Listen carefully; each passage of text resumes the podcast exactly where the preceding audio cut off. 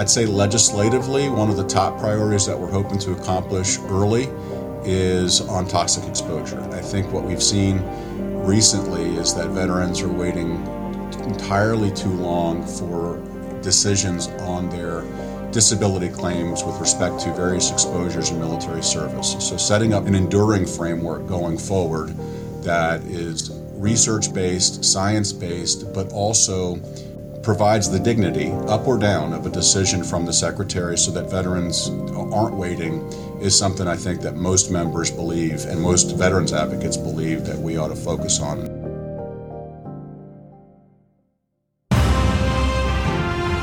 Welcome to the Policy Vets Podcast, engaging with leaders, scholars, and strong voices to fill a void in support of policy development for America's veterans. With your hosts, former Secretary of Veterans Affairs, Dr. David Shulkin, and former Executive Director of the American Legion, Lou Celli.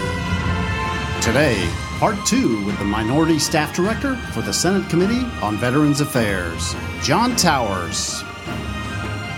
So, how important is it to work with groups like, you know, the VSOs and constituents, groups and organizations like Policy Vets? How does that help the process that you and lawmakers have to go through?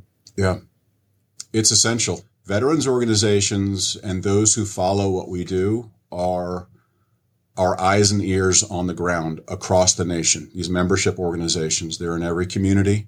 They utilize the benefits and services that we uh, strive to conduct oversight on on a day-to-day basis with, without those organizations informing members and staff as to ex- and, and and the VA exactly what the situation is on the ground, we, we would be at a, a 2% effectiveness. So it is indispensable that we have not only veterans organizations, uh, but we've got interested media in what we do.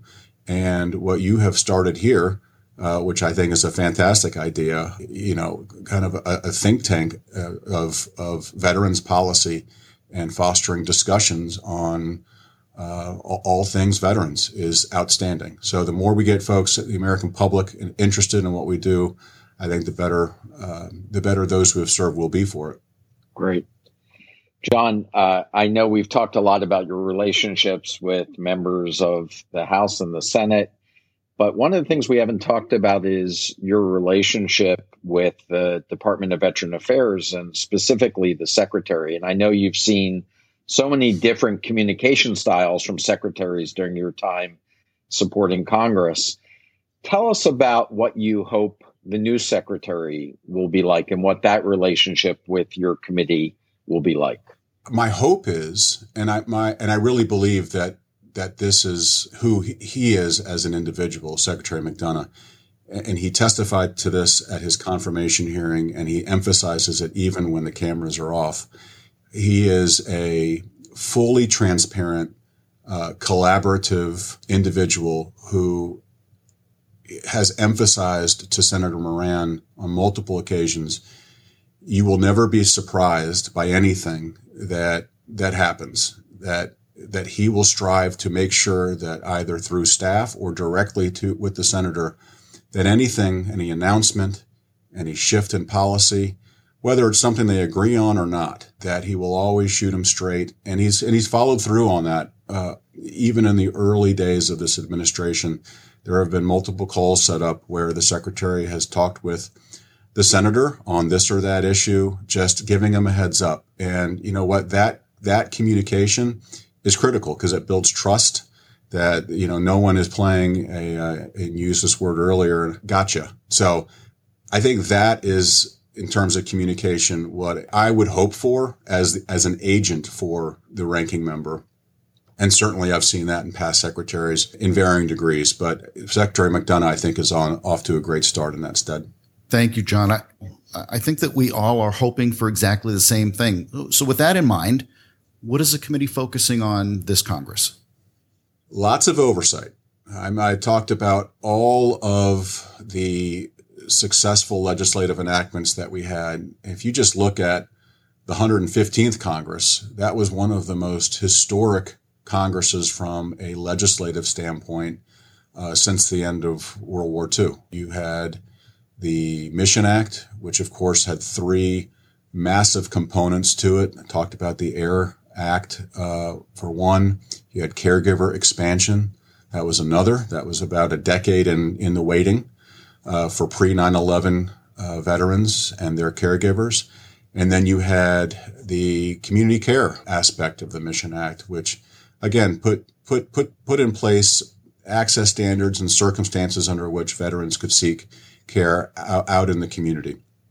But beyond that, You've got the Forever GI Bill that was a part of that Congress. You've got appeals modernization. Turning to last Congress, we've got the John Scott Hannon Act, which was focused on suicide prevention, mental health.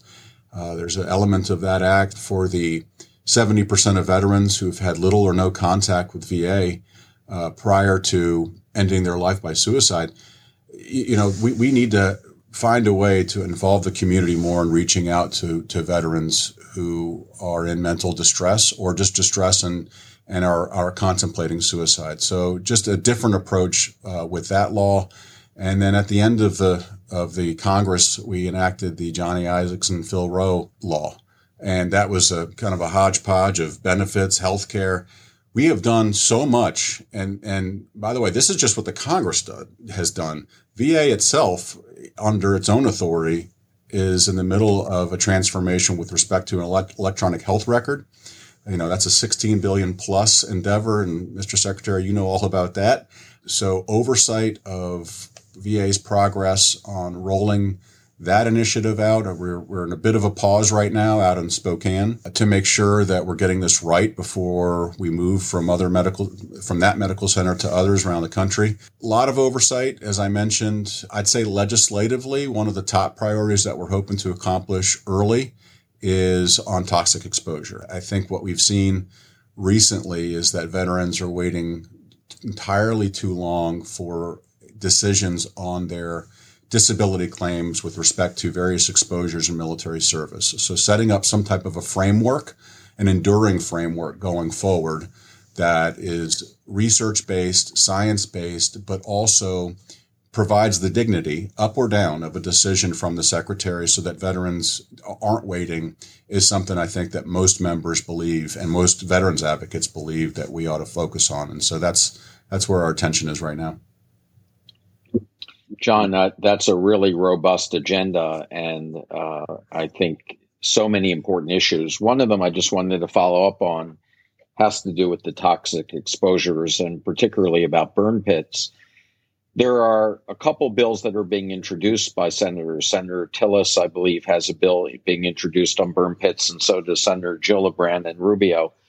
So, what happens when there are similar bills working through the process? How does how does the committee deal with that? Great question and a timely one because on April 28th we're having a legislative hearing and on that hearing agenda at which we'll invite veterans advocates, we'll invite the department to testify on seven or eight bills that uh, cover the the issues that you just outlined: burn pits, Senator Tillis's Team Act, which, as I mentioned, really strives to to create a an enduring framework going forward for how VA evaluates whether there ought to be presumptions of service connection established for various exposures in military service. And so what happens, we'll have a legislative hearing and, and we'll listen to testimony from various advocates and VA. And, you know, there'll be arguments in favor of some bills. There'll be arguments eh, against other bills and and then the committee will assess what is the best way going forward, what consensus can be reached, um, and that's generally the process that we follow, not only with uh, toxic exposure legislation, but all legislation. That is good, good question, and and we're April is the month for uh, for dealing with those varying differences in the toxic exposure bills. John, Congress's job is extremely difficult. I think more complex than than the average person realizes. And on top of uh, deciding what is going to result in in good policy and good legislation, they also have to figure out how to pay for it. You know,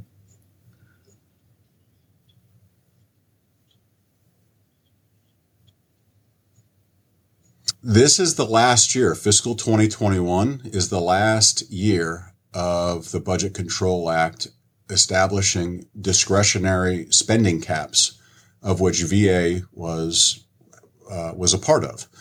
Um, so for the last decade, VA was lumped in with other agencies that were not the Department of Defense, and there were spending caps established that uh, governed how much broadly all of these agencies, to include VA, how much could be appropriated up to that capped amount. How it affected VA, as an authorizing committee, we always had to be sensitive to whatever legislation we reported at a committee or were negotiating with the Senate to send to the president. We had to be sensitive to what are the real world consequences of, in terms of dollars of those enactments? And how did that translate into the appropriation that would be necessary to execute those laws? And how did that translate into how much a lot of these other agencies that fell under the budget control act could receive? And and in recent years there were some real contentious debates in the congress as to what do we do about this problem? And you know, some said that we ought to take certain elements of VA spending off the ledger, and and so there was a real uh, hand wringing as to the best policy approach in dealing with that. For, um, but as I mentioned, 2021 is the last year of the Budget Control Act. So going forward in the next budget cycle, there are no spending caps. So it'll be a different paradigm. Well, even with the Budget Control Act in place and, uh, you know, controls that, that determine how spending is, uh, is appropriated, we still have a $3 trillion budget. So what does it look like going forward? Uh, a deficit. I'm sorry, a three trillion dollar deficit. We do, and of course, this past year is is a bit unique in that we were dealing with the consequences of a global pandemic and its impact on lives and our economy. So, a lot of money has been appropriated within the last year for that purpose. Uh, so, it's a bit of an anomaly. That said, the growing federal debt and the growing federal deficit predated the pandemic.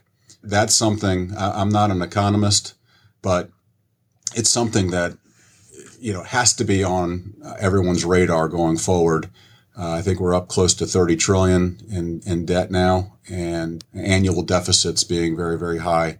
So I, the concern there is that if the what what some say are negative consequences that follow from that level of debt should translate into a an economic or fiscal uh, crisis in the country, how does that trickle down to what we do in caring for veterans and and providing um, assistance to veterans through disability compensation, et cetera? So it, it's a, it's an important issue. Uh, it's one I think as we emerge from this pandemic something that members, I'm sure, will have to turn to uh, again uh, to wrestle with. John, you mentioned that April 28th is going to be a committee hearing on uh, toxic exposures. What else is scheduled? What else can we expect that's going to be upcoming in the next couple months? Sure. Of course, the Senate's a bit different in the House that we've got uh, nomination hearings to uh, no- nominees of the department uh, to consider. So, the, on our immediate agenda, we've got a nominee for the VA General Counsel that we're hearing from next week. Uh, mm-hmm. The following week, we've uh, got a roundtable on homelessness. and often, uh, instead of oversight hearings, often roundtables are a more informal way to, for advocates and members to have a free flowing discussion on ideas. So, homelessness, oversight, obviously, I think the homelessness situation has has not been made better by this pandemic and veterans are not spared from that. So really taking stock of where are we what more needs to be done whether it's dollars whether it's legislative authority. Beyond that like i said we've got uh, electronic health record. I think we're going to have a hearing down the road on where we are with uh, uh, implementation uh, on that following the 12 week pause, DoD uh, VA collaboration, this is the year that the Air Commission nominees are supposed to be sent up. And at the end of this year, the Secretary's recommendations on facility realignments and modernizations will then be turned over to the Congress and to the Commission to begin doing its work. So a lot of oversight in, in, in these various areas. John, there is so much that we haven't had a chance to cover. And, you know, before we go, I, I do have a question, but before we get there, I'd like to just ask if you'd be willing to come back and, and, and maybe address, you know, some of the stuff we didn't get to cover at a later date.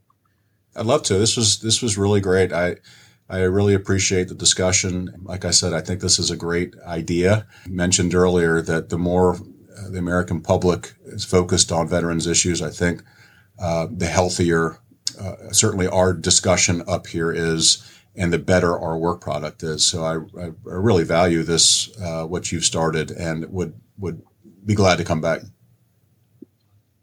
Well, John, you know, I, I just want to also thank you. And, you know, I've had the privilege of being both undersecretary and secretary and getting to interact with staff and interacting with you. And I think most Americans can be pretty skeptical what mm-hmm. goes on in Congress. They see things being reported, but when they have exposure to people that are as thoughtful as you are and know the issues the way that you have and have dedicated your career, I think it gives them a much healthier respect for really the work that goes on. So I think this is important that people get a chance to hear from people like you to see really how valuable this work can be.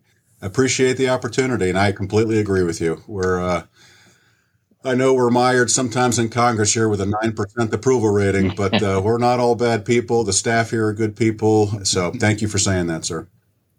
John, we've worked together a long time, and I can personally attest to the fact that you are thoughtful, you are methodical, and you are fair. And I've always enjoyed working with you. And I just I want to thank you for being on on this podcast with us today at Policy Vets.